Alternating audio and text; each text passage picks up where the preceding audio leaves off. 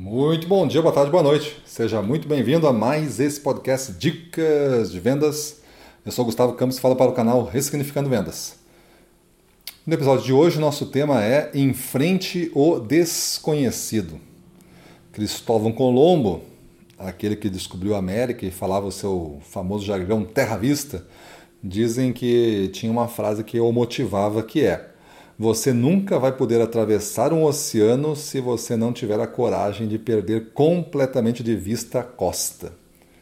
Interessante que essa frase, numa figura de linguagem aqui, onde a costa é um lugar seguro e onde não estou mais vendo a costa, estou distante do lugar seguro. Se algo der errado, eu estou no meio da água e não há nada muito o que fazer. Então, no nosso mundo das vendas, principalmente aquelas vendas externas, a gente pode entender isso de duas maneiras. A primeira é a maneira física mesmo, né? Nós decidimos estar longe de casa, nós decidimos estar em campo, na frente dos clientes, fazendo rotas, atendendo, sempre em territórios é, desconhecidos do cliente.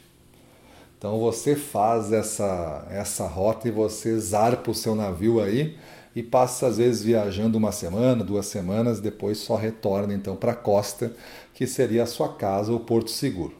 Esta é a primeira abordagem. A segunda é quando a gente faz isso inicialmente mentalmente. Nós vamos fazer uma viagem e essa viagem não vai acontecer fisicamente, mas essa viagem faz parte de um processo, às vezes, de mudança, um processo de melhoria, um processo onde nós vamos formatar aí uma nova versão de nós mesmos para um próximo ano, ou um novo planejamento para os nossos negócios, onde a gente vai ousar colocar aí uma busca do dobro do resultado que a gente está obtendo no mesmo período no, no ano passado, por exemplo. E aí você vai, ao começar essa mudança, essa jornada, esse desafio, a sua mente divaga um pouco e vai na frente, né? Ela imagina um cenário, ela imagina um futuro, ela visualiza coisas acontecendo. E às vezes tem pessoas que estão já com uma pré-programação de construir uma visão não muito favorável a esses processos de mudança, que acaba tendo uma conversa interna um pouco desestimulante às vezes uma busca para, olha, para não te frustrar, para não te arrepender depois, quem sabe menos, né? Quem sabe não tão longe, quem sabe não tão difícil. E você vai reduzindo então o seu potencial antes mesmo de dar o próximo passo.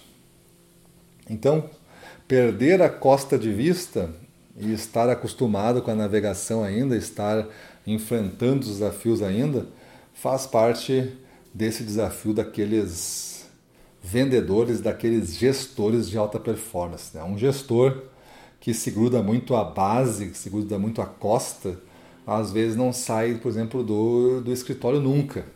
Fica só atrás do computador, fica só atrás do WhatsApp, só atrás de um celular, com diversas explicações para isso. A empresa precisa de mim aqui, a empresa demanda muito tempo, a empresa quer economizar e não quer gastar então em viagens comigo, por diversas razões que tu vai aceitando ao longo do caminho e vai modelando a tua performance nesse estágio. Eu, para dizer a verdade, não conheci gestor de alta performance que não tem contato de campo hoje. Isso não quer dizer que ele venda, até a gente não recomenda nos cursos que os gestores vendam. Se você está dentro da sua atividade de fazer vendas, você é um vendedor. Pode ser um vendedor mais especializado, um vendedor de vendas complexas, um vendedor que account, qualquer tipo de vendedor ou rótulo que você queira dar. Mas se você vende, gestor não é, porque gestor não vende. Gestor gestiona então recursos, né? facilita caminhos, encoraja corações, remove obstáculos, é, desenvolve sua equipe, tem vários outros, para não dizer dezenas de outros atribuições, outras funções que um gestor tem que fazer. E se ele pegar ainda venda para ele, alguma coisa está sobreposta. Alguém vai sair prejudicado nessa história e geralmente quem sai é o seu vendedor, um pouco mais fragilizado perante o cliente que você acabou de atender. Então, quando a gente enfrenta o desconhecido, significa você não ter medo de traçar uma meta e não saber no ponto A, no ponto de partida, como você vai alcançar essa meta, como você vai alcançar esse desafio. Mas você está confortável para caminhar pelo menos até metade da meta lá, ou um pouquinho mais, porque até lá tu consegue planejar já e consegue visualizar. Esse é o tamanho de uma meta boa, né? Às vezes 80% do caminho é o que mais ou menos a gente recomenda de uma meta, é visualizado, tá de bom tamanho, eu estou enxergando, eu estou vendo passo a passo. Claro que as coisas têm que dar certo, claro que depois tem todo o plano tem que ser executado, tem que dar certo, mas eu consigo planejar. E me falta 20%, esses 20% eu vou descobrindo ao longo da caminhada. Então esse é um tamanho certo de uma meta, de um desafio. E para isso, quanto mais você se afastar da costa, mais você vai acostumar a lidar com essas situações de coragem para tomar de decisão, coragem para aprender alguma coisa, coragem para se relacionar de uma forma diferente, coragem para fazer com que o seu potencial seja manifestado a cada minuto do dia. Beleza, pessoal? Então é isso. Você pode dizer aí, né? Pensa em voz alta ou pensa com seu caderno de aprendizado o quanto você está disposto a enfrentar o desconhecido para que um dia, ou para que toda semana pelo menos, você olhe no horizonte e diga terra à vista. Num novo Porto Seguro, mas agora um Porto Seguro que nunca ninguém antes pisou.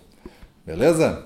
Então é isso aí. Vamos para a rua na frente dos clientes, domínio total, vamos para cima deles.